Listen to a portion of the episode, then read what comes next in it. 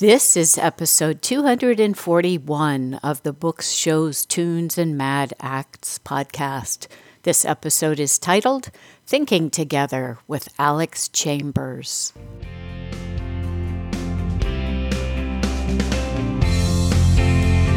Welcome to Books, Shows, Tunes, and Mad Acts, the show about stuff we like.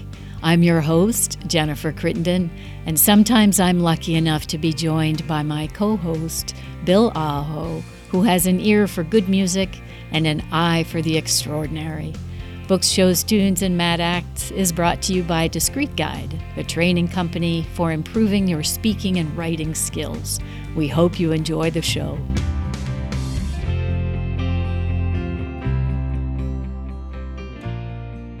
I am so pleased to welcome a new guest to the show today. Alex Chambers is with me. So, welcome to the show, Alex. Thanks, Jennifer. I'm going to introduce him. He runs WFIU's Arts Desk and produces and hosts WFIU's Inner States, a weekly podcast and radio show about arts, culture, and ideas from Southern Indiana and beyond. And I should mention WFIU is the public radio station out of Indiana University in Bloomington, Indiana, my hometown. and I met Alex when I was back in Indiana, as I've mentioned several times in recent podcasts, uh, which was such a lovely trip back there. And Alex and I were on a panel about podcasting. So that's how I met Alex. And I'm uh, really honored that he agreed to come on the show. So excited about our conversation today. Alex is the co creator of How to Survive the Future, a podcast about the present produced in partnership with Indiana Humanities. He has a PhD in American Studies, and his dissertation was called Climate Violence and the Poetics of Refuge. He's also written a book of poems called Bindings of Preparation, which is about domestic life and empire. it sounds really tantalizing. In his spare time, he teaches audio storytelling at the IU Media School. When he's not in the woods gathering sound, you might see him out for a run on the streets of Bloomington. So, Bloomington and Indiana is uh, are going to feature in our podcast today. Southern Indiana to me is such a peculiar and interesting place. I always think of it as being really special. Of course, I come from there, so I might uh, feel that way. So, Alex, I wanted to ask you what your orientation is to the area and if your feelings about Southern Indiana have changed over time. Oh, they've definitely changed. Yeah. Um, I I did not grow up here. I grew up in uh, Western Massachusetts. Oh, okay. Indiana was not on my map at all when mm-hmm. I was mm-hmm. growing up, and I don't even just mean Southern Indiana, like any of Indiana. There was mm-hmm. I was mm-hmm. like, ah, I guess it's one of those. It's one of the states. You know, that was about as much as I knew. I when I was applying for colleges. I was a musician. I was an aspiring flutist, um, oh, among other things. that. yeah, yeah. You are just such an interesting man. There's so many things about you. um, yeah, I've, I've, pursued a lot of things. I think. Um, mm-hmm. I was looking at schools, and you know, we have the here in Bloomington, we have the Jacobs uh, School of Music, which is one right. of the top conservatories in the country. And yet, in spite of that, I didn't even consider applying here because I was like, Southern Indiana, what's that? What? Why would anyone go there? But I did go to college, and uh, I ended up in Michigan. Met someone who I would uh, then end up uh, marrying and later divorcing. But um, we, she is from here in Bloomington. Oh wow! We came here after college. You married a townie. I married a townie, exactly. yeah, so um, I married into the state. I um, am a Hoosier by marriage, and uh, I am now here, and I've been here for. I mean, it's been a home base for you know half my life now.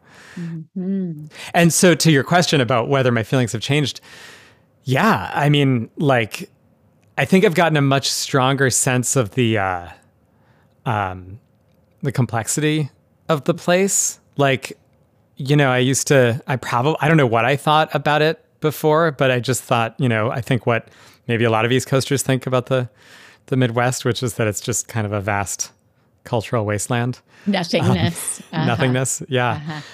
And of course, then we can talk about Bloomington, you know, where IU is as like the, you know, the there was those there were those bumper stickers what like a decade ago the little blue dot in a big red state or something like that. Mm-hmm. So like Bloomington has its own, you know, is unique I think in the state to a certain degree um, with the university and everything. And I've come to really love Bloomington, and this is certainly a home base. But I also have gotten to know Southern Indiana beyond Bloomington a bit it's really also great and complex and there's interesting people doing interesting things like i was just um, talking earlier today with um, some folks who were telling me about about an hour south in paoli which mm-hmm. as you mm-hmm. know small small town mm-hmm.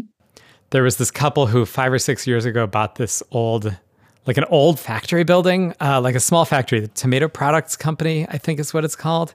And now they've got like a wood fired oven and they're doing like community events and lecture series and all kinds of things down in down in the little town of Paoli. There's all kinds of interesting things happening all over the place around the world. And I just happen to have gotten to know the parts around here.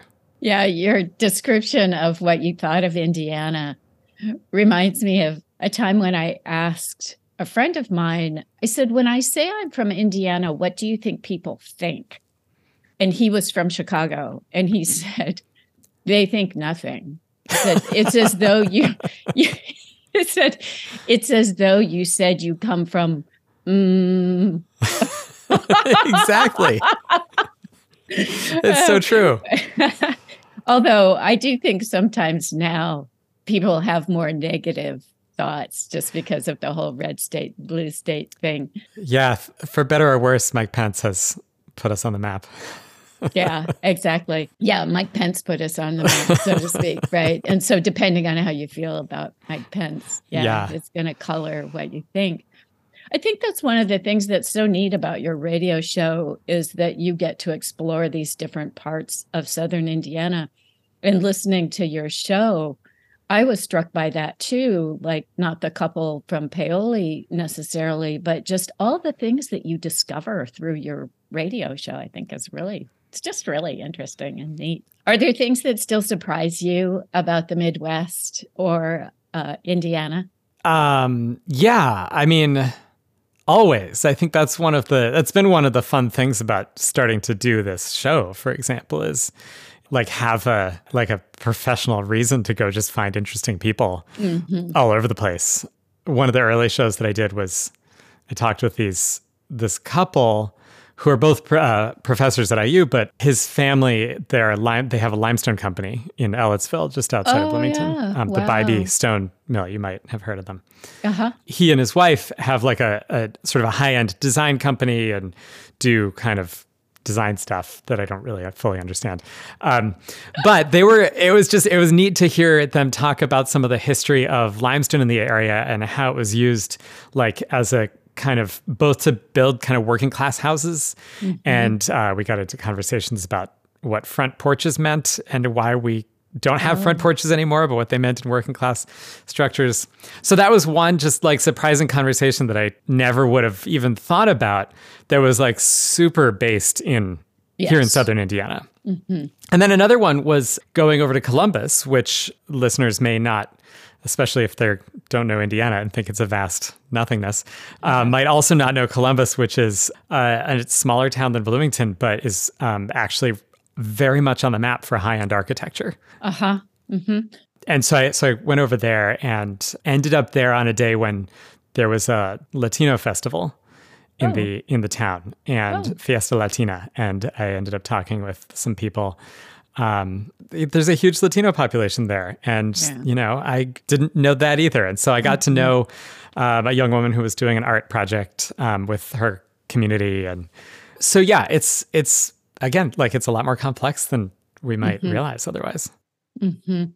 I think, is there a documentary that was done about the architecture in Columbus, Indiana? I think it's actually a fictional film called oh, Columbus. Okay. Oh, okay. It's been, you know, in the back of my mind to see that, but I I never have seen mine too. It. has been in the back of my mind my mind too. I, I need yeah. to see it. My parents yeah, saw it, to see it, and they said it was uh, to them. They found it a little a little slow.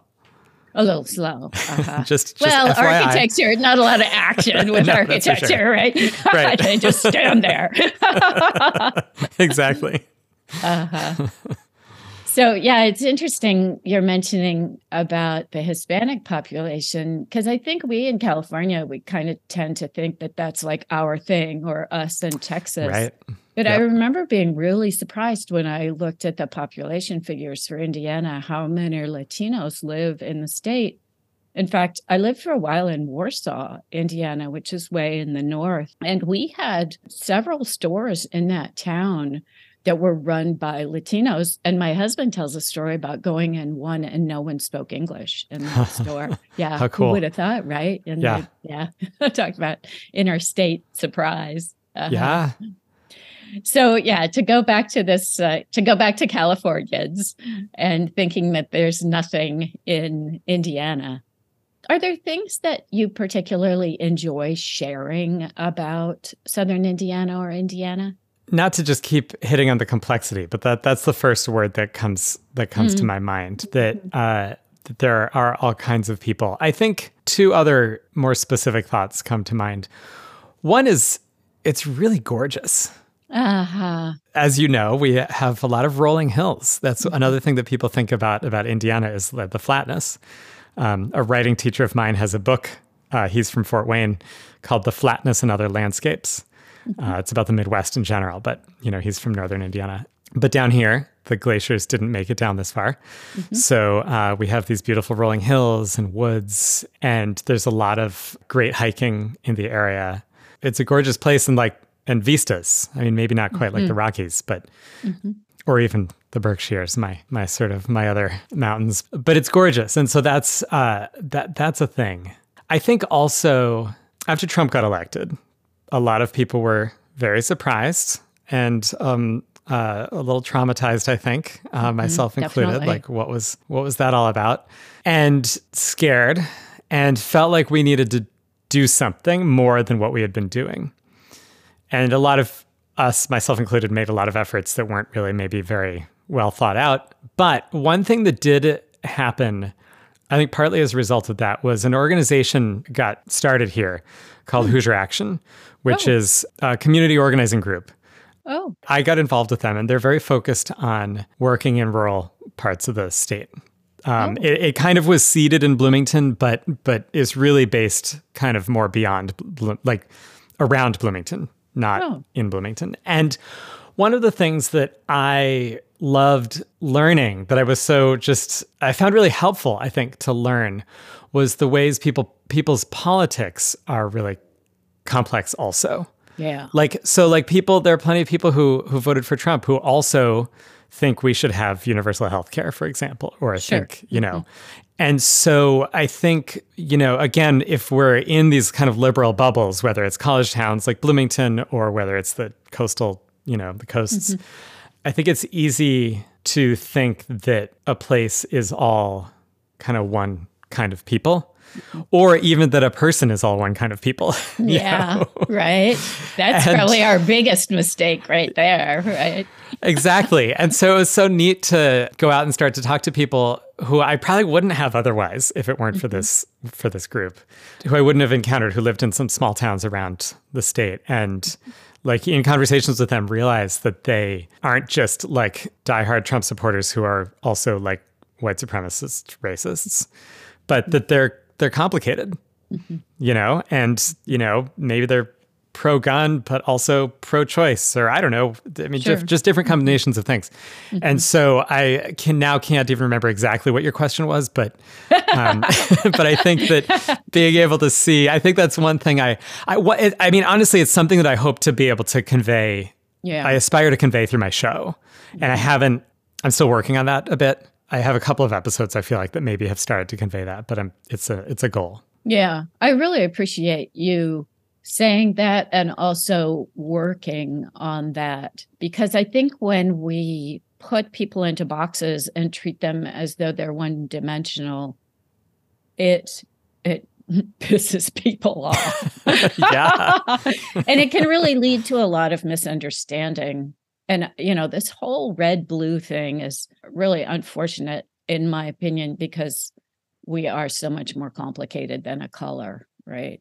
Yeah. yeah so, exactly. I think you're doing really important work, actually, because of Thanks. that. I noticed that you used the word heartland um, in Inner States, and I've thought about that word now because of that. Of course, for me, since I grew up there, you know, my heart really is still there, right? Yeah. There are a lot of things that um, I'm just emotionally very connected to. But I was curious if you, if that word had a special meaning for you uh, in the context of your show. I think, on to be honest, I was probably just trying to find a synonym for the Midwest or something, like okay. trying to you, mm-hmm. think about another way to to refer to this region. I did, you know, as I was developing the show and trying to figure out what it was like, what to say it was about, because I wanted to be able to have kind of a, a wide palette to be able to do a lot of mm-hmm. different kinds of things. Mm-hmm. But I also wanted to just be able to, to say something about it. And so I was thinking that the regional focus was going to be an important aspect of what was, you know, I think going to make it hopefully meaningful and I was trying to figure out how to think about like what this region is. Mm-hmm. Because for one thing, I wasn't sure exactly, you know, how I would plot the specific region on the map. You know, was mm-hmm. I going to include Eastern Ohio? Was you know what, was just going to be Indiana? You know, right. But also how to describe it because here in Bloomington, we're south of the Rust Belt. Mm-hmm. I would have thought about you know something related to the Rust Belt that felt like it encompassed more than just the, the borders of this state, but also felt relevant as a region. But we're not technically part of the Rust Belt. Mm-hmm. I was mm-hmm. like, are we Kentuckiana? Well, that doesn't really feel like what I'm doing either. So I had trouble articulating what the region was. The heartland as a, another way of thinking about this particular region. But honestly, when I hear the heartland, I still think just the middle of of the country. Yeah, which it which is not the same as the Midwest. I mean, it is funny that all these terms are a little bit wrong in a way, right? I mean, my husband's always saying, "Well, it's not the Midwest." but it's interesting too this idea of you know, your heart is inside, right? We don't see it. And your show is kind of about that too. It's sort of about the things that we don't necessarily see, at least from the coasts, we don't see. Yeah, it's sort of interesting that heartland is a little bit of an old word. Now, I think so much of the country is driven by the coasts, what's happening on the East Coast and what's happening on the West Coast. I mean, that's where the big populations are. But yeah, it's funny that, you know, I think a lot of people who live in the heartland might say, well, this is the real America. California and New York are that's not real America. But immediately I think about pulse. And certainly the pulse of the American culture is from New York and California, right? Or right. at least the East Coast and California. So yeah. I don't think of it as really the driving force of the country anymore. Yeah. But but maybe but maybe it is true that some of our older values or traditional ways of living are more associated with the Midwest, maybe just in our minds, but also maybe in reality, right? Maybe. Yeah, it's funny. I also, I think I uh, tend to be kind of skeptical of a lot of generalizations about different geographic parts of the country. You know, this idea that like people are nicer in one part than the other, mm-hmm. you know, um, mm-hmm.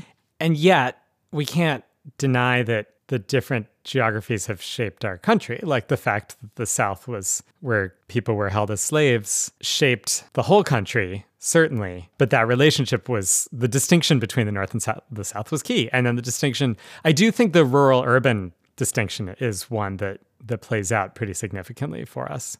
Mm-hmm. Whether that is really any different in the distinction between, say, Bloomington and Martinsville, which is the next town north of here, versus I don't know, Boston and some small rural town in Western Massachusetts. Right. I don't know if there's necessarily that big a difference. Yeah. Mm-hmm. So, yeah, it's it's kind of an old term.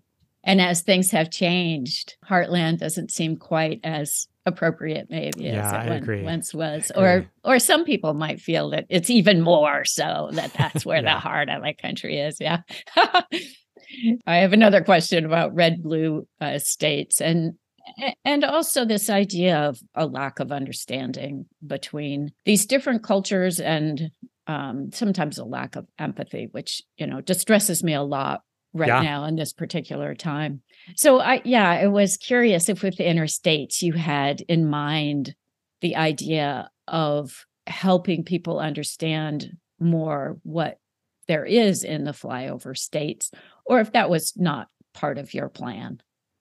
I think that I think that that is. I mean, I guess I have maybe like a secret desire to have the show end up being listened to all around the country, you know. Mhm. Maybe WNYC will pick it up.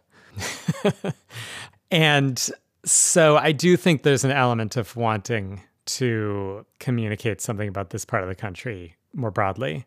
At the Mhm. same time, though, I think it's really important. I think local media is really important too. I think it's Uh-huh. really important for people to be able to hear their own stories on the radio and or on podcasts.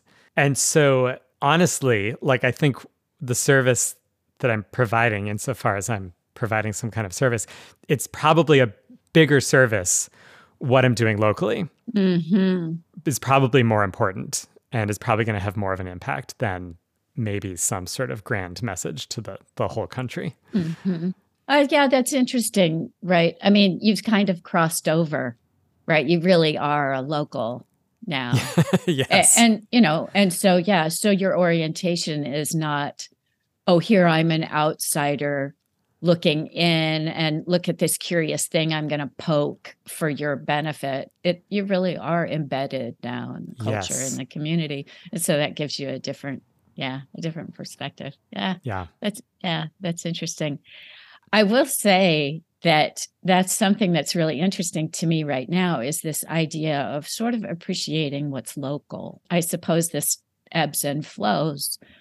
But right now, you know, as there's a preoccupation with sort of national politics and national figures, or I think at least in the side of journalism, people are realizing how important local is.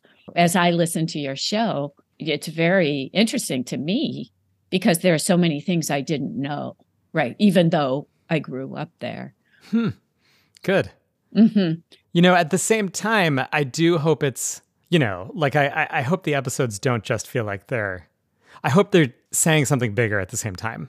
Uh huh. Um, which is, I guess, I, I hope I'm trying. I try to strive for like something that's going to be in a place, but also feel like it speaks to people regardless of the place that they're in. Yeah, we're going to talk in a minute here about storytelling, but I think that's a really useful technique, right? Is often to start with the specific and then go big from there. That seems to work more effectively when you are trying to educate people about things that, you know, of course, people love stories, right? But uh, but I think that works especially well in your show is that you do talk about very specific, small, concrete things. It's not a show about, whoa, we're going to talk about yeah, some big ideology.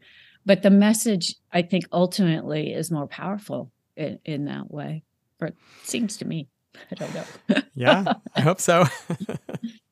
okay. And then just a curious question here. You seem to end the show often with a sound of Yes. a, a place, a field, or a river. And I wanted to know why.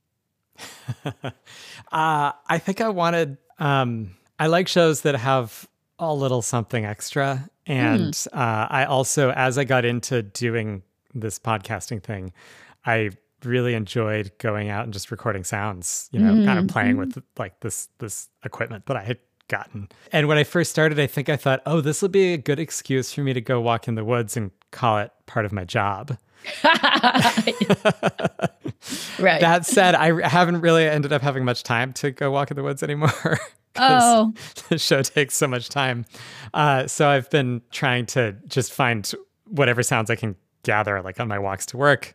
But I also, I think it's, I think it's, it's just nice to have different kinds of sounds on the radio. I mean, and I don't just mean like the literal audio clips that I played, but so much of what we hear on the radio is either talking or music. Mm, mm. And I mm. think it's nice to be able to also hear the sounds of places or just like unusual and weird sounds. Like it's a little art project, a little collecting project that I'm doing.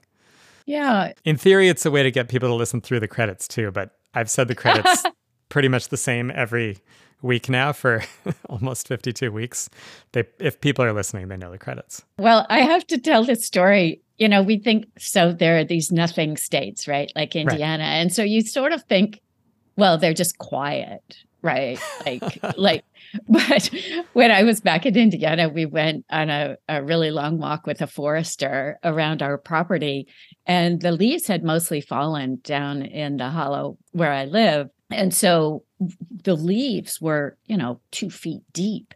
And it was absolutely deafening to go on this hike. there were a bunch of us, and we were making so much noise walking through the leaves.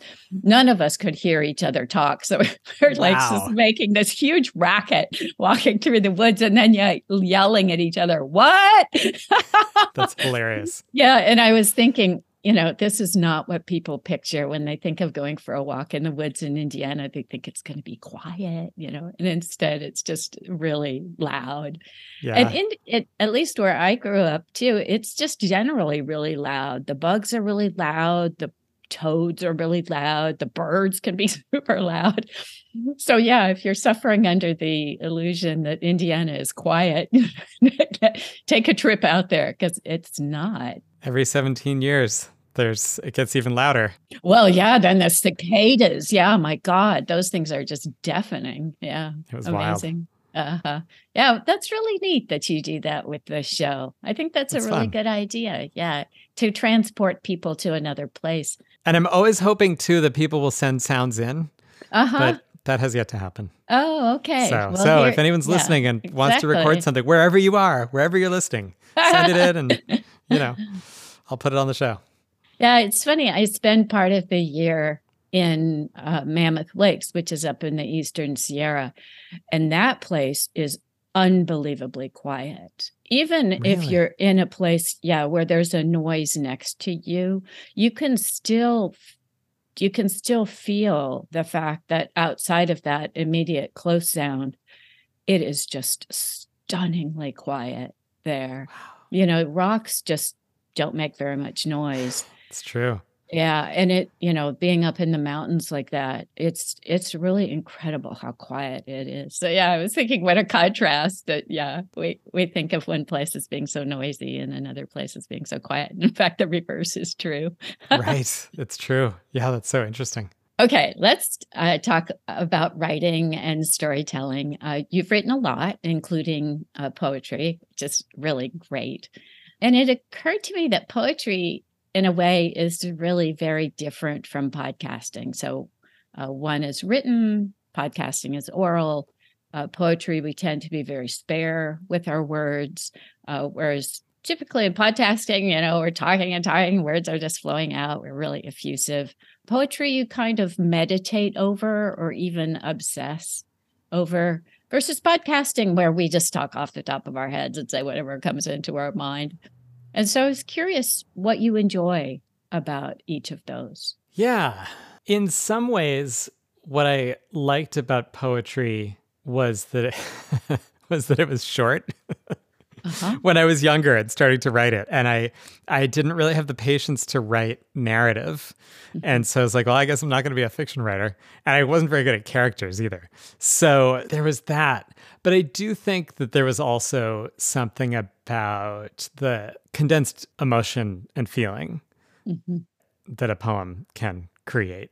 The focus on a moment or a place, often, not always in a poem, mm-hmm. but that it's maybe a little bit more directly about a feeling, whereas, you know, a, a narrative, a story, fiction is often more about putting you in with a character and bringing you through that feeling kind of through what the character is is going through. Right. And I liked that directness. I know we don't usually think of poetry as being direct, but and I wasn't necessarily thinking of it as direct, quote unquote, at the time, but but I think mm-hmm. that immediacy, in a sense, mm-hmm. was what I was what drew me to working in poetry. And then podcasting, you know, there's so many. I was just talking with my students last night about how many different kinds of podcasts there are oh. and how the term podcast is different people, I think, think of different things when they hear the word podcast. Hmm. There's what we're doing, just a, a conversation mm-hmm. that I imagine you're not going to go through and edit a whole lot. Um, maybe. I don't know. We haven't talked about that. And uh, depends on what terrible thing you say. right. Okay, good. I'm glad I glad I can uh, you know, know that you'll uh, just string together all the terrible things if uh, if it comes to that.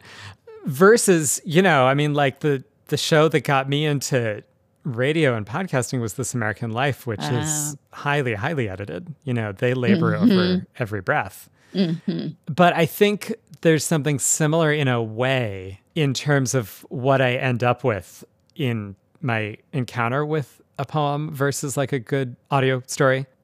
And I said verses, but what I mean is like it's actually kind of the same thing because I think there's an immediacy of emotion. Often with stories like This American Life, you are going through with a character, like what I was saying with fiction, mm-hmm. but you're also hearing their voice. And, you know, it was This American Life and then Fresh Air, which uh-huh. is just, you know, I mean, they're nicely edited, but just conversations. I loved listening to conversations, mm-hmm. hearing people think together, mm-hmm. and then mm-hmm. also hearing the emotions that can come through in a voice. Mm-hmm. If it's that kind of interview, brings it, you know, people, it's a bit of a cliche now to say that the audio is like, is particularly intimate, but it still feels true, I think, that you're mm-hmm. kind of right there thinking with the person or feeling with the person. And I think that there's something similar about poetry that way. So, in some ways, they're kind of similar to me, mm-hmm. but also, I do like talking with people. And, uh-huh. you know, you don't do that as much when you're sitting writing poems. Mm-hmm. Would you like to read something? Sure. Cool. So, let's see. I think I'm going to read. I got to read this kind of this kind of fun poem. This I wrote this probably 15 years ago now. My wife at the time from Bloomington, as I mentioned, was really into Buffy the Vampire Slayer, the TV show. Okay. yeah. And I enjoyed it also. I didn't get quite as into it as she did, but I also enjoyed it. I, for whatever reason, decided to write a poem, an abecedarian, where uh, each line of the poem starts with the next letter of the alphabet. Oh, so there's okay, 26 cool. lines. Okay, cool. And it's called To Buffy, Vampire Slayer. At the abandoned science lab where they store Bunsen burners, oxygen tanks, and half empty cans of gasoline, we fell for you and your vampire lover. Dead or alive, you were irresistible for seven years, each wham and pock of the penetration of your stake filling me with relief that a girl doing such good work, cleansing with the assurance of a president, her high school of monster bullies seduced by the insincere words of nerdy, intelligent outcasts, has the same hangups as any upper middle class California high school junior with a perfect body and consistently great hair. The pots and pans knocking around in the cupboard are calling for me to cook a lingonberry pie, or better, something with meat for my hungry wife, wiped out from mowing the lawn and drinking a beer now on the couch in front of the TV. Back then, imagining opening the door to the science lab, we felt the heat of the power coursing through your hands, your legs, those quintessentially threatening girl eyes we could stare at for seasons. Run! Save your friends and the rest of us from the temptations of broad shoulders and buxom, lifeless cheerleaders. The undead surround us. They're fearless and chasing virgins to taste the nonchalance of innocence. We live in between understanding that Xander will never fall for Willow. Yet he does, he does, mm. dreaming of zombies attacking us with you at their heels. That is that is really excellent, Alex. That's really good. I'm going to have to get your book. Yeah, awesome. That, it's really excellent. I'm glad you told us that it started with the different letters because yeah, we listen to it differently. With, yeah, with yeah, yeah. Mm-hmm yeah i i really do have to uh, give buffy another chance I, I i watched a little bit the rest of my family is really into her and that show and they've just yeah never accepted the fact that i just i just couldn't get into it.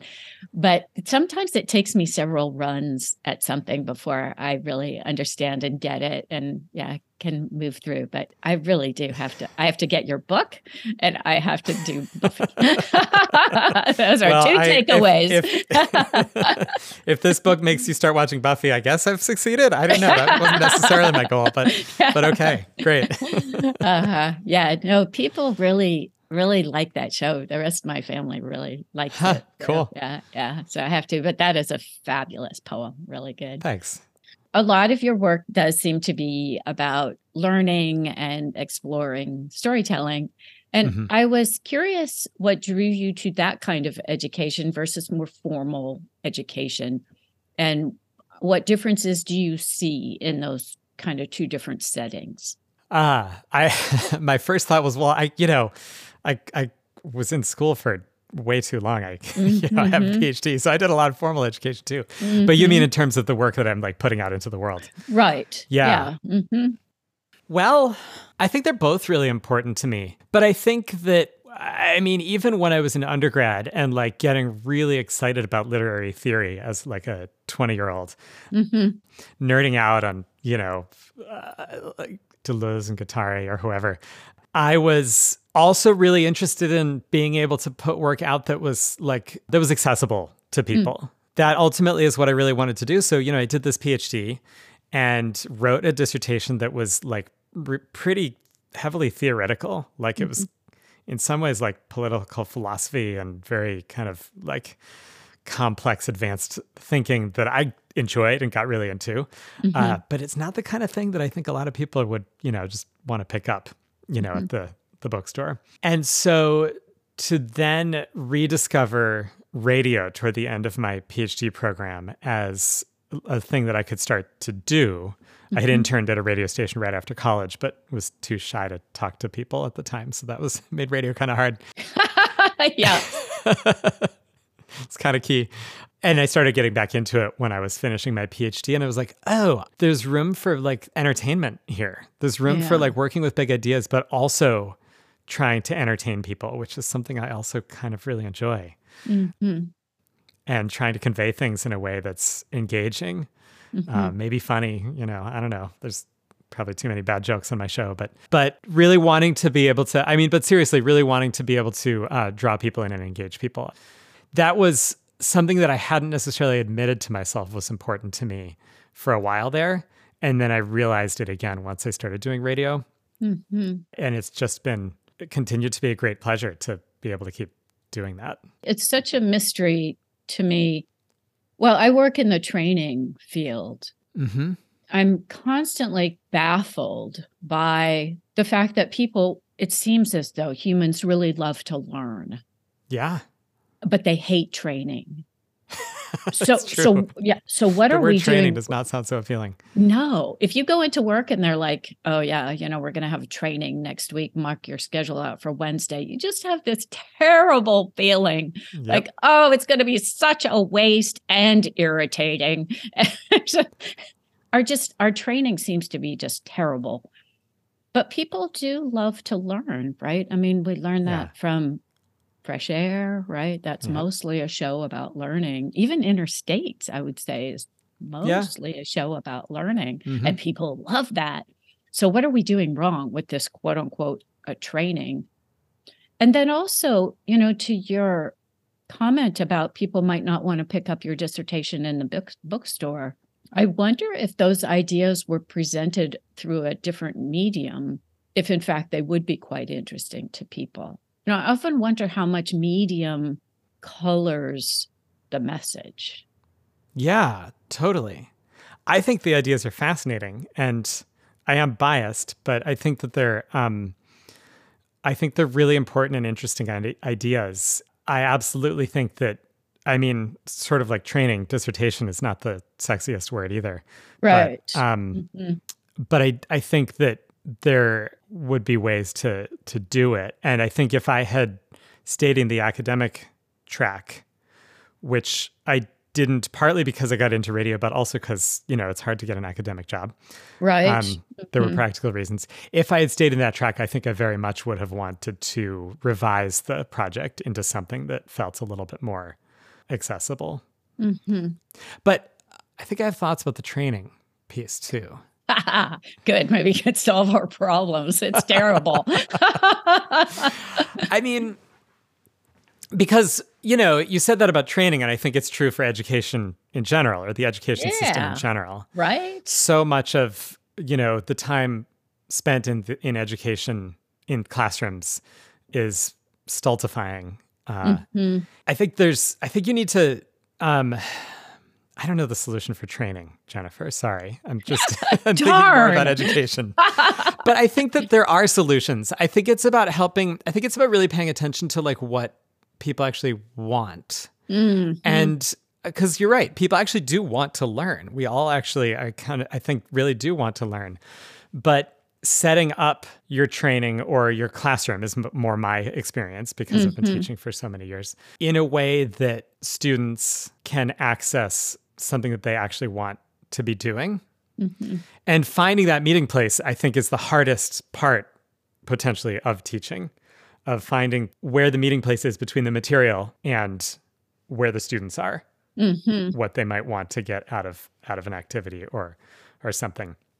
But giving them the opportunity, I think, to to think together, you know, mm-hmm. mm-hmm. is is really key. Caring about them at least is key for me. I guess I'll yeah. put it that way. And then I think being passionate, of course, about what you're bringing to the table, what I'm bringing to the table. Again, I, I don't have answers.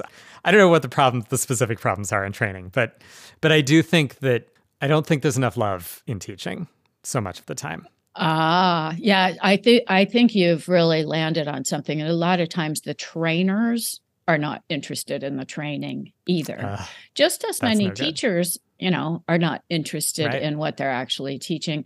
And I, I, think the overlap between teaching and training is actually pretty close.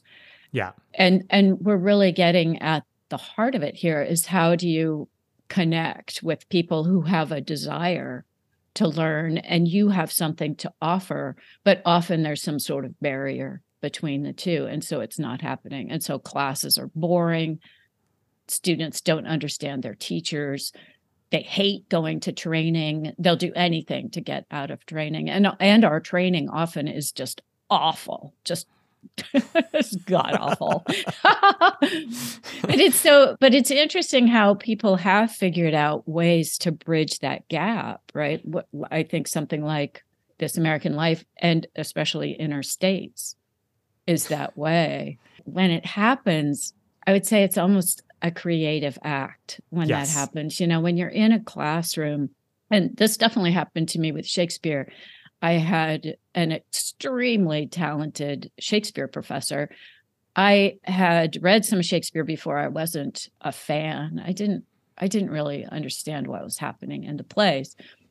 And once I had him as a professor, all of that changed for me. And I'm a huge Shakespeare fan now and have read many, many, many, many of his plays and really enjoy everything. You know, the, yeah. the discussions about Shakespeare, you know, the references in Station 11 to Shakespeare, you know, all that oh, stuff I'm oh, really oh, into. Yeah, totally. Love it. Whereas, you know, five years ago, totally over my head. Nothing huh. would be interesting at all. Wow.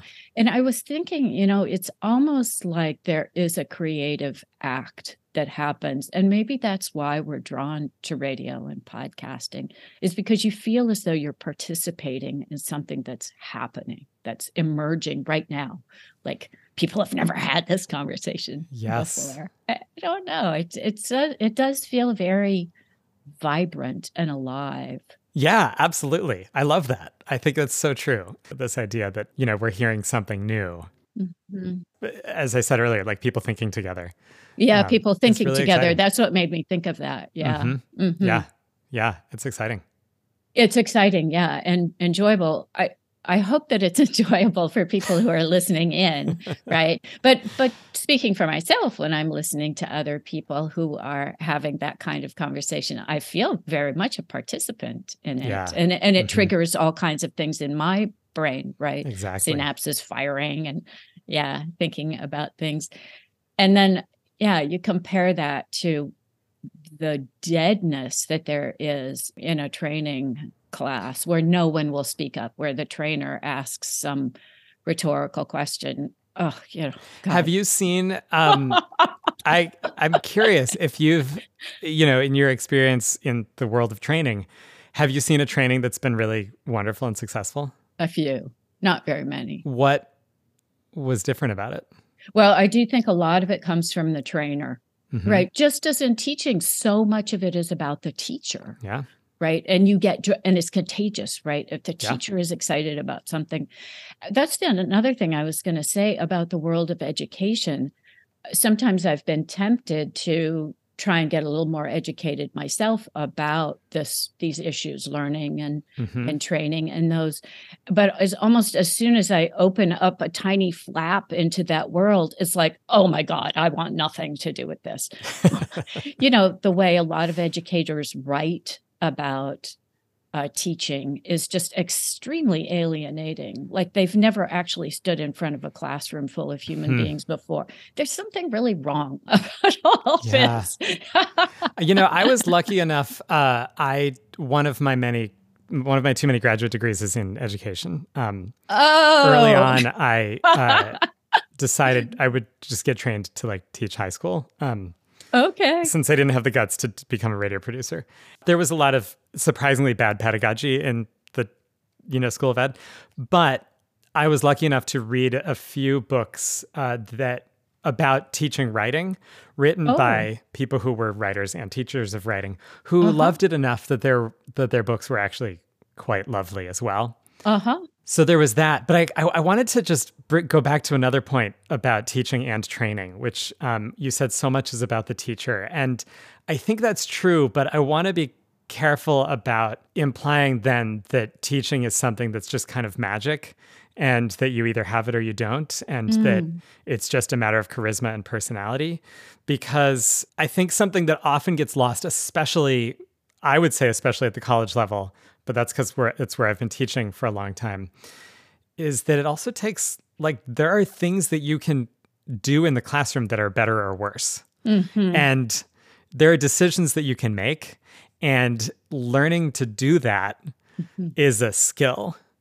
Mm. Learning to give students a sense of why they're there is something that is not just magic and personality you know learning to use do various different activities that engage students more or less mm-hmm. is a thing that you can actually choose to pay attention to and work on so it's not a matter of like someone who's really good at radio coming in and just naturally being a great teacher mm.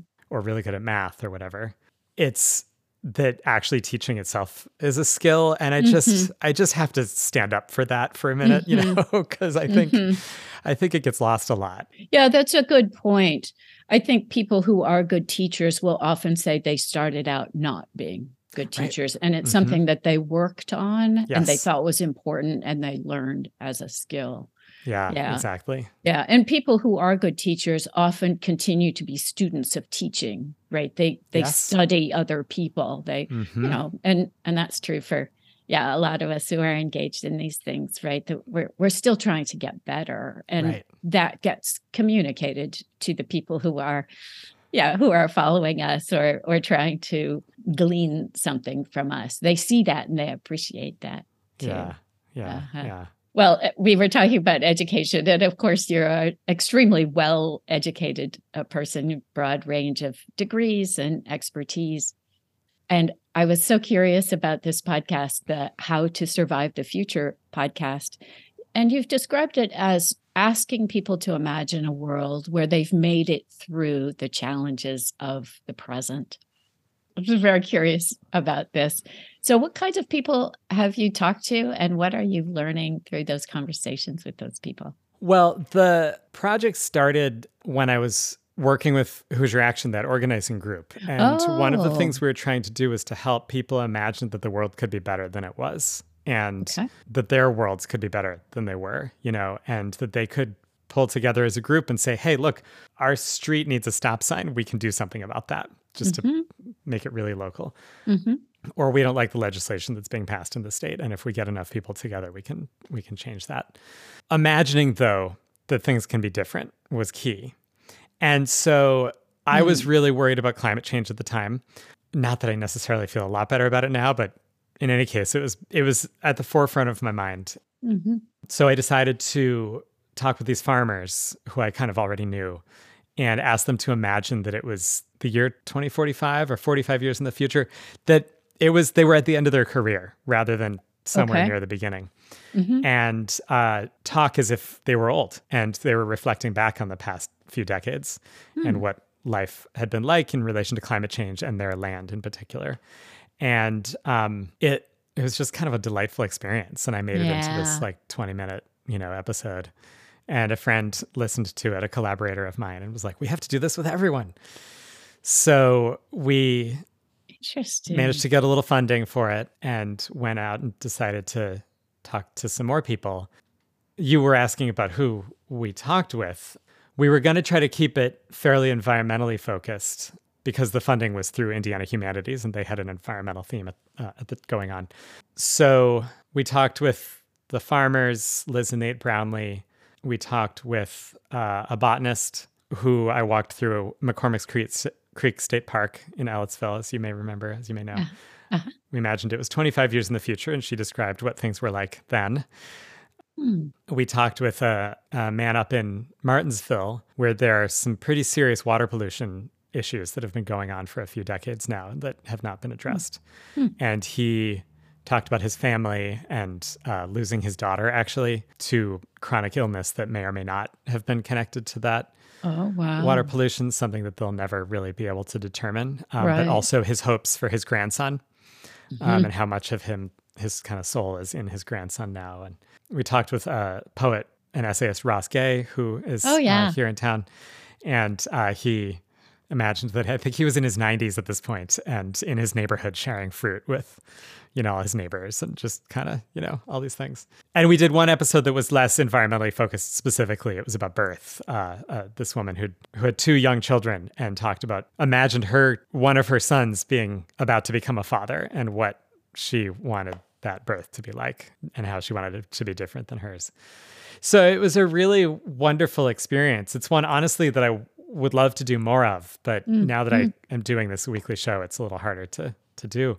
You don't have time. I Mhm. don't really have time exactly, but people who we talked with said that they really enjoyed imagining themselves into those moments. And we've done some listening events recently where we'll bring people together and play one of the episodes and with a group and people then we'll have a discussion about it and you know someone at the farm one recently uh, said that he really appreciated that it was not just all gloom and doom Right. but that it's also not uh, you know hopefully it doesn't also come across as too pollyanna-ish you know Mm-hmm. my my hope was that it maybe there's still there's you know certainly a sort of a dream quality to it you know but at the same time like we're imagining what could be Yeah. and i think that that is really important Yeah, it's an interesting exercise. hmm Yeah. So speaking of creative acts, you know, firing up your imagination like that, at least for me I, I don't do that very, I don't try and project myself forward at least that far. yeah Right. And try and think like, what, yeah, what is likely to be happening? Or, yeah, I just don't go through that kind of mental gymnastics, but, but what a good idea. Right. What, especially because, as you say, it forces you to think, well, what, what could be better? right yeah at this moment in time we do seem to be very focused on what's wrong. So okay the flip side of that is yeah what would what would you change exactly. Yeah. Yeah very interesting. Yeah, Yeah. you do, you do such great work. I'm, I'm so pleased to have met you.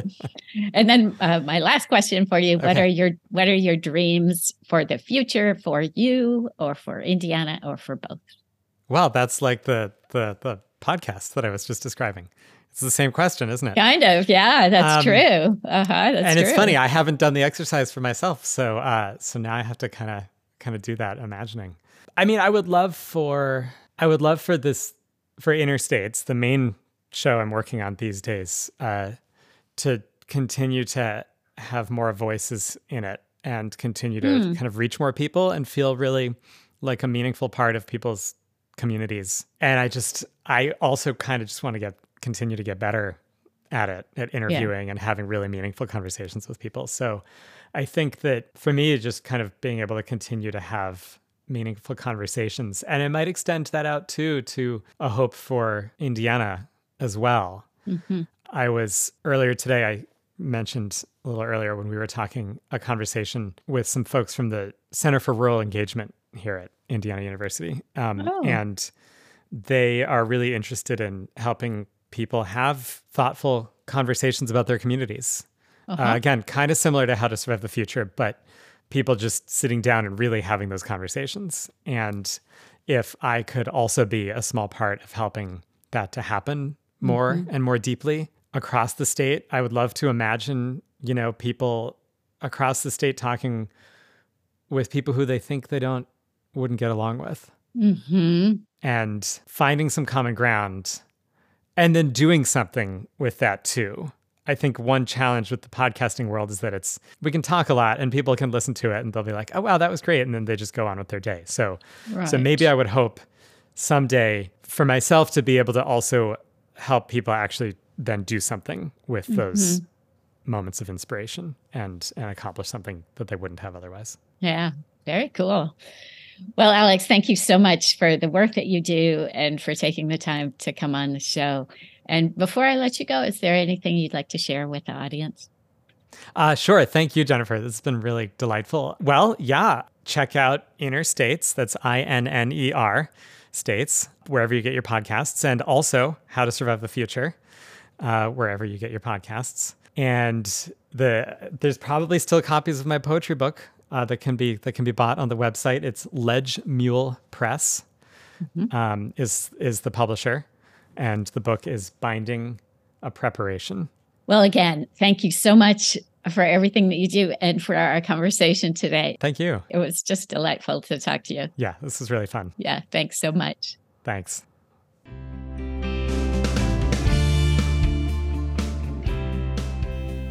Thanks, everybody, for listening. We really appreciate it. Don't forget to check out the show notes for additional information about this episode. And give us a like or a thumbs up on Podomatic or wherever you listen to your podcasts. We'd also love to have your support on Patreon. And get in touch. We'd love to hear from you through the internet or Twitter or whatever means works for you. And finally, thanks to Caffeine Creek for the theme music.